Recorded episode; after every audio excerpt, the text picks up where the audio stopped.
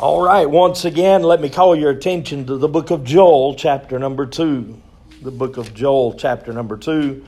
I'll read just a few verses here in Joel, chapter number two, and uh, we're covering the latter part of chapter number two and all of chapter number three as we finish up this overview of the book of Joel. And it's amazing and, and we've talked about this several times. It's amazing once you begin to see Christ in the light that he should be seen in the Word of God, it is amazing that you find him everywhere. Uh, you don't you don't turn to the minor prophets as we're going through this study. You don't turn to the minor prophets and think, well, we're going to see this and this and this let me remind you everywhere we go in the Word of God, we're going to find Christ. And if you haven't found Christ in that Scripture, you haven't understood that Scripture correctly. It's at the point that you find Christ there that that Scripture is understood. And that's something we're going to look at and we're going to see this morning.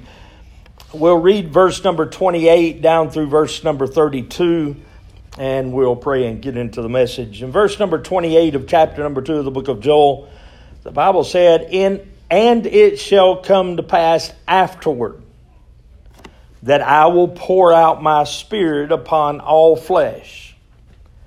And your sons and your daughters shall prophesy, your old men shall dream dreams, your young men shall see visions. And also upon the servants and upon the handmaids in those days I will pour out my spirit.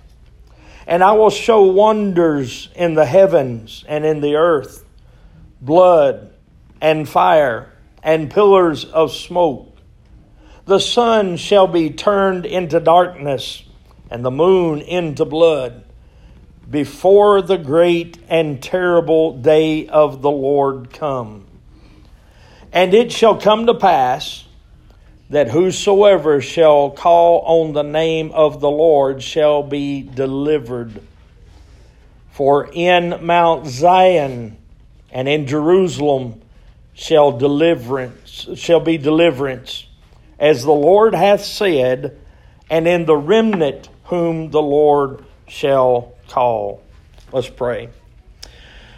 Father, we pray that you pour out upon us wisdom and understanding, that being taught by you and by the Holy Scriptures, our hearts and minds might be open to receive all that leads to life through the Lord Jesus Christ. And we pray this in the name of the Lord Jesus Christ. Amen. Once again, we're, we're finishing up this morning in the book of Joel. We've, we've been looking at the minor prophets. We're calling this series Majoring on the Minors, and we're looking at the minor prophets as they are called in the Word of God. And we saw in the introduction to this series, we saw that although they're called minor prophets, there's uh, it, it, they're not minor there, there's a great deal of truth that we find in these in these books in what would have been called the prophets. All 12 of them together would have been called the prophets. But we come to this point in the book of Joel. We began by looking at the introduction to Joel, and then we come to the point to where last week we looked at how the locust had come and how that they had taken away from everything and how that things were stolen from them and how that desolation had come upon them. And we found out that in the midst of all of that what did Joel call the children of Israel to do? He called them to repent. And the second time that Joel called them to repentance he called them to repentance and told them how and why they should repent. He told them that they should rend their hearts, not their garments. That it should be an inward thing, that, that their hearts should be rent toward God. And he tells them why. And we found out last week that the reason why God calls to repentance is he calls to repentance because of his mercy and his grace. Oh, we saw, as we looked at that, we saw God's response to that. God gave responses to that. And in this latter part of the book of Joel, and in the latter portion of chapter number two, what we read this morning, and then all of chapter number three, we see that Joel writes three poems, if you will, that kind of go alongside of God's responses that he had offered. We saw last week, we saw in verse number 27 of chapter number 2 that God's divine presence would fill his people. And then we come to chapter number 2 and verse number 28 down through verse number 32, the what we read this morning. We find that God tells them that in the in in verse number 28 he said, "And it shall come to pass afterward." After what? After the repentance. After God's response to their repentance. After that had taken place, after all of that had happened, he said, And it shall come to pass afterward that I will pour out my spirit upon all flesh, and your sons and your daughters shall prophesy, and your old men shall dream dreams, and your young men shall see visions. Now, if if we were if we were looking at this in some kind of prophecy message and some kind of prophecy series, we could we could try to pull out a lot of things from here. But I I think there's things besides that that God wants us to see in this passage of Scripture and understanding in this passage of Scripture, and that is that God will fill all His people, and He will fill them with His Spirit. You and I have been given the Spirit of God. He is telling us and letting us know that we're going to have the indwelling of the Spirit of God. And this, uh, this period of time that's being talked about is that day of the Lord when Jesus Christ takes upon him the, the wrath of God on our behalf. Understanding that, that he has taken that upon him on our behalf. You find that, and, and in fact, Joel is alluding to, in this passage of Scripture, Joel is alluding to Isaiah chapter 32 and verse 15, Isaiah 44 and verse 3, Jeremiah chapter 31, verse 31 through 34, and Ezekiel 36, 23 through 28. So we truly love and follow Christ because He first loved us. You and I have been given the filling of the Holy Spirit of God. And that is so that you and I walk truly in His love. God did not leave us here all alone. We have been given the Spirit of God. The Spirit of God teaches us and guides us into all truths, leads us into the, truths that we find in the Word of God. God responds to the repentance of the people, and He responds to them by promising them that there would be divine presence that would fill His people. And Joel is telling us here in verse number 2, in chapter number 2, verse 28 through 32, he's telling us that God is filling his people and will fill them with the Spirit of God. You and I do not have to walk this walk alone. We do not have to travel this road alone. Then we find, as we looked at last week in God's response, we found out that God would confront the invaders. We found that in verse number 20 down through verse number 21. How that God was going to confront those that were invading Israel. So we come to this portion of Scripture, and in chapter 3, verse 1 down through verse number 16, we are told that God is going to confront evil not only in his people, but he's going to confront evil among all the nations. If you'll recall when we did when we went through our introduction to this series, if you'll recall some of the things that all of these prophets are going to deal with, they're going to deal with God's dealing with his people. And they're also going to deal with God's dealing with all nations. If we come to the Word of God understanding that what we find in the Word of God is one story, I think we get a misconception sometimes when we when we come to the Word of God that it is broken apart and this happening and that happening and this taking place and that taking place. When when in reality the Word of God, and when you begin to look at the Word of God in that way, you have a clearer understanding of His Word. When you understand that the Word of God is about one thing, it's about his redemptive story for his people. And when we come to that point, we understand that God deals with all nations. And God is dealing with all nations. God is dealing with everyone. And as He deals with everyone, He is either going to deal with you in favor or He's not going to deal with you in favor. And if you're saved by the grace of God, He always deals with you in favor. If you're not saved by the grace of God, He will deal with you not in favor. Why? Because you're not in the Lord Jesus Christ. He tells us that once we're saved, now there, there abideth no more condemnation for us. There is no more condemnation. The wrath of God has been satisfied on our behalf. The Lord Jesus Christ did that. We didn't do that. I didn't clean up my life and make my life better, and therefore I am accepted before God.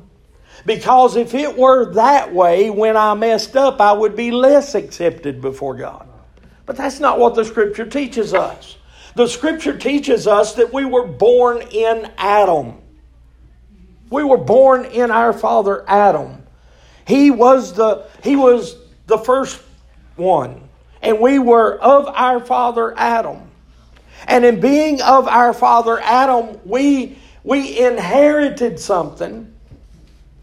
And our inheritance in that position is that we inherited death. Adam sinned. Death was passed upon him, and so death was passed upon all men, in that one had sinned. You and I became sinners because we were born in sin. We were born in Adam. But when God reveals His grace to us, when, when grace saves us, you and I are placed, we're taken out of Adam and we're placed in the Lord Jesus Christ. That old man dies. The old man don't just go to sleep. The old man don't just kind of nullify itself. The old man dies.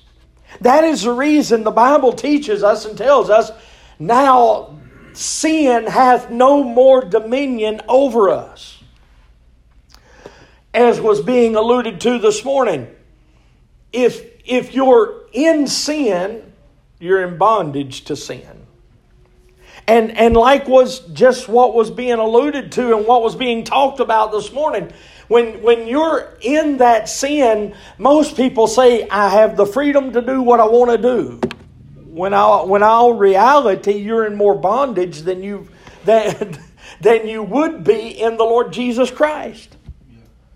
You're, you're, you're not in bondage in Jesus Christ because you have been made free. Whom the Son sets free is what? Free indeed. We're free in the Lord. So, so Christ is dealing in this, in this day of the Lord. He is, God is revealing that He is sending the Holy Spirit to indwell His people those that are saved by the grace of God. And he is also saying that he is going to confront evil among his people and among all nations. There's going to be a day when sin is going to be done away with. There will be no more sin. What a day that will be when there is no more sin, when there is no more temptation, when there is no more uh, not doing what we should do or doing what we should not do. We won't, we won't be dealing with that anymore. But for those of us who are in Christ, that does not change the favor that we have with God. So we understand that God is going to confront all nations, and He tells us that. I'm not going to read all of the all 16 of these verses for sake of time, but I challenge you to go back and read these and understand that He's telling them and letting them know that God is going to deal with sin. God dealt with sin on the cross of Calvary there's something we need to understand about Christ's death. Christ's death was sufficient for all of sin. Christ's death was sufficient for every man, woman, boy, and girl that has ever taken a breath. His death was sufficient. But his death is applied. It is an atonement for those who believe. Those who do not believe, his death is not an atonement for them. It is those who believe that atonement. It is those who who see. It is those, as we sang this morning, when, when I when I was able to see, when I knew of what Christ did for me. You say, how, how do I know that I'm saved? How do I know that, I'm, that, that, that I believe? Do you see the atonement of Christ for you? Is, was Christ's death on your behalf? Is that what you're clinging to? Is that what you're holding to? Therein is the assurance of salvation. My assurance of salvation is not because I bowed on my knee behind the piano at Oak Ridge Baptist Church on Gold Hill Drive in Salisbury, North Carolina. By the way, that's where it happened. That's where I began to believe. But it's not in that that I'm saved. It's in the fact of believing that Jesus Christ and trusting that Jesus Christ is my way of salvation, yes. is my means of salvation. Understanding that God is going to confront evil among nations, He's going to confront evil among His people, He's going to confront evil among nations, and He does that by bringing that knowledge to us of our sin, bringing that knowledge to us of His grace. And it is the grace of God that presents that. Once again, like I've already said in, in opening up, it is not it is, it is not because my grandfather was a preacher. It is not because of the family that I was born into. It is not because of the heritage or lineage that I may have. Paul said, I have of all things to boast. He said, I am of the tribe of Benjamin. I, I, I, I learned this of this. I was taught this of that. I, I had this knowledge. I had this and I had that. But he said, I count all of that but dung. I count all of it but loss. For what? The excellency of the knowledge of the Lord Jesus Christ. It is the knowledge of Jesus Christ that produces salvation in us. It is not what we learn by someone, it is what is given to us by God. It is what is revealed to us by God in His grace being revealed to us and being given to us. And if, and, and, and I've said all of that to say this God is dealing with the evil among his people and he's dealing with the evil among the nations. And as he's dealing with that, those believe in the Lord Jesus Christ, and the Bible te- says it is accounted unto us for righteousness. Can I just tell you something? I got saved the same way Abraham got saved. I believed. and I believed because God revealed Himself to me. I didn't believe because I woke up one morning and said, You know, I think I'm just going to believe today. No, it is a genuine belief that is placed in my heart that, that, that I cannot get away from, that I cannot escape from, because I know of it to be the truth yes. of the Word of God. Yes. I cling to that. I hold to that as my children were growing up, there were times that they would come and sit with me, and my, my sons can attest to this. They would come and sit with me and say, Dad, I don't know if I'm saved or not. And I'd sit down and we'd talk about salvation and we'd talk about how, what salvation was. And, and, and, and I know that even as I've grown in salvation and grown in my Christian walk for God, I've, I've grown to know more and more as I've gone along the way. But even as I got to this point in talking to my children and talking to those around me, there was a statement that I've made all of my life, and it is this, Brother Charles if I die and go to hell, I'll die and go to hell believing Christ. You say that sounds idiotic. It doesn't. My only means of salvation is my believing that what Christ did for me is true. I have no other means. Am I going to die and go to hell? No, because I have believed in the Lord Jesus Christ. What I'm trying to say is that is the only thing that we have to cling to. Is that Jesus Christ died for our sin. And that is what the evil of this world turns away from. They can't see. Why can't they see? The Bible tells us, I believe it's in 1 Corinthians, the Bible tells us that if our gospel be hid, it is hid to them are lost, whom the God of this world hath blinded the minds of them that believe not.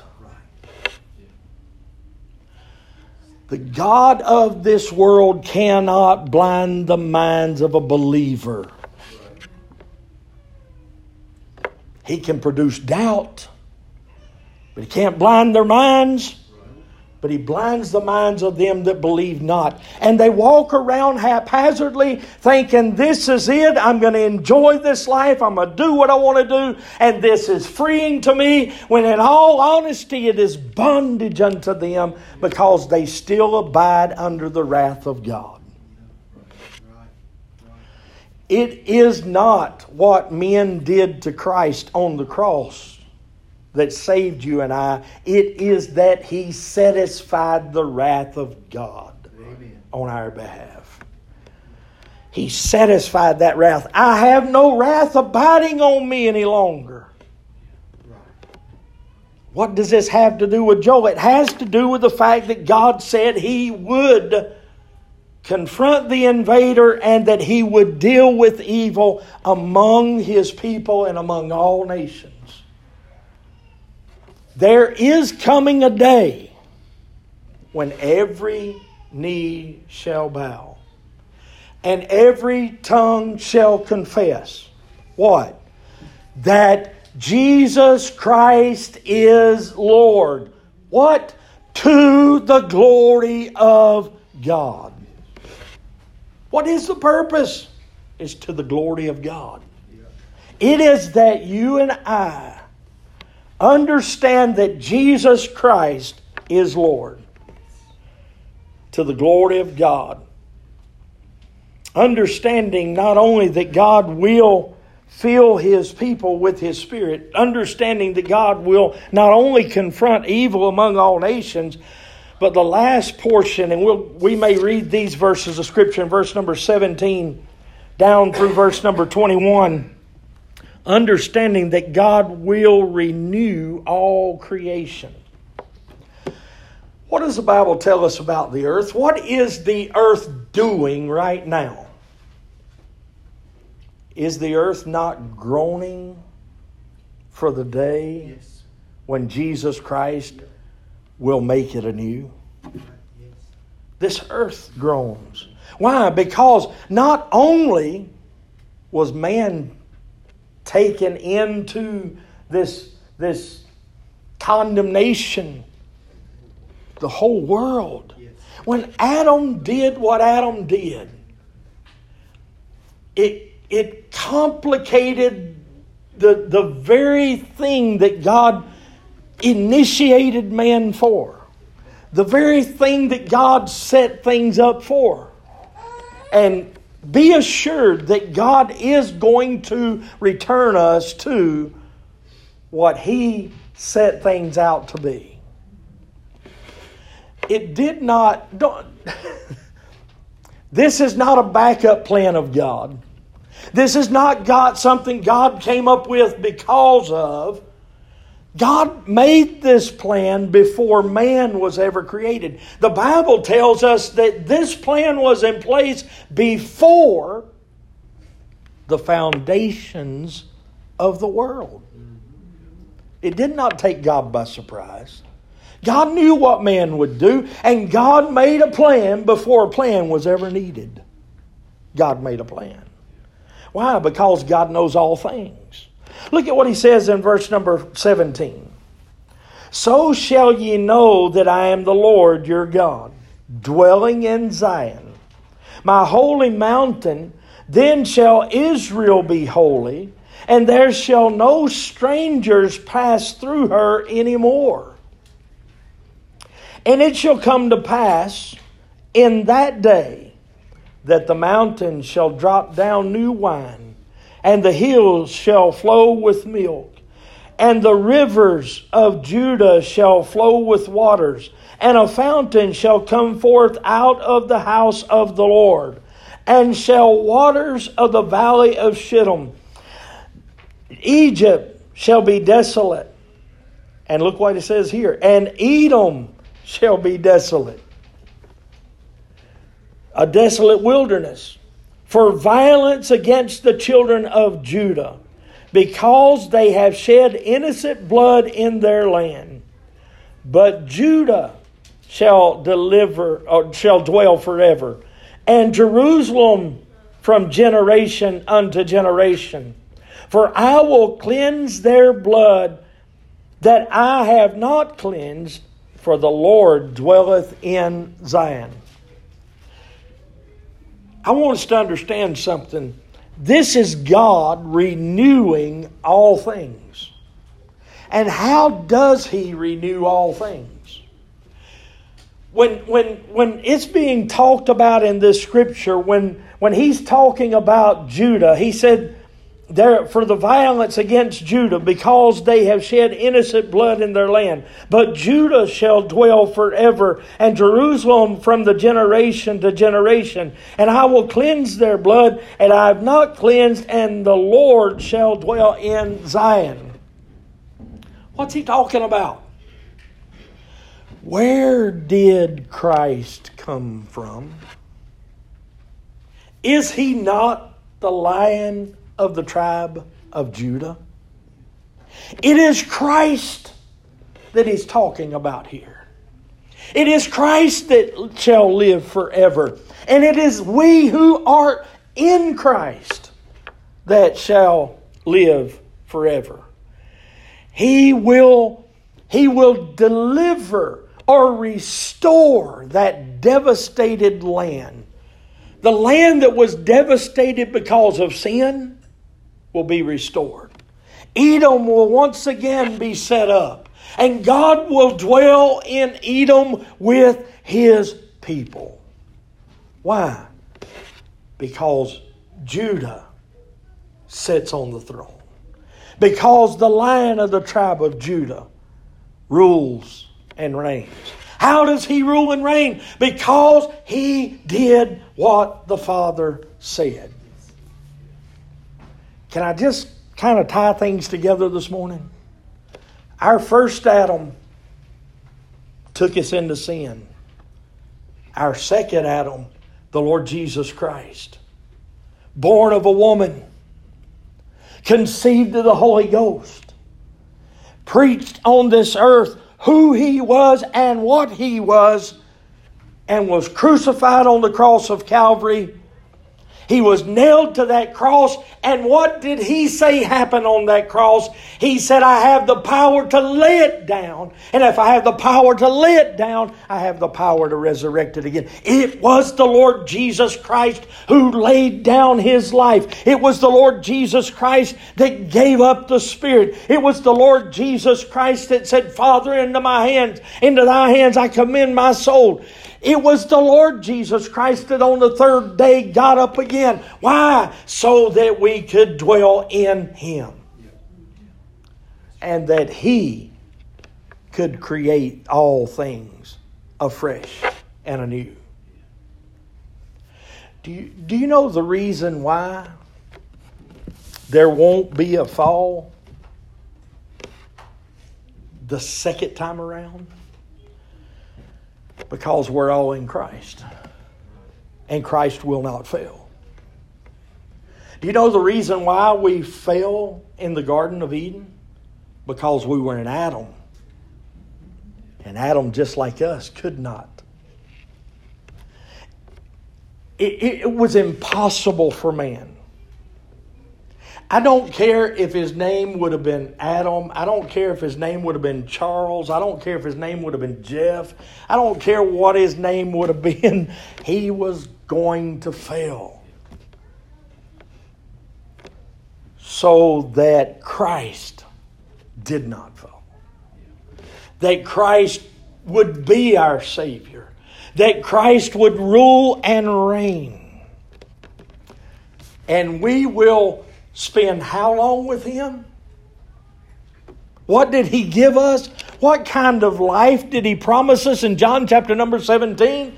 He promised unto us eternal life. Yes. Why? Because that life is in Him. Because that life is in Judah. Why will Eden be restored? Why will all of creation be restored to what it is? It will be restored because it's restored in Christ. Because all things He will make new.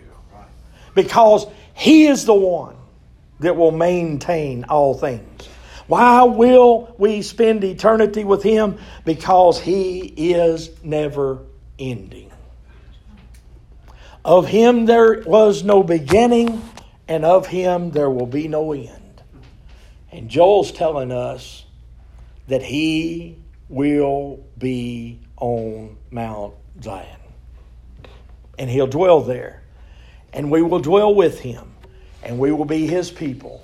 And he will be our God. Let's pray.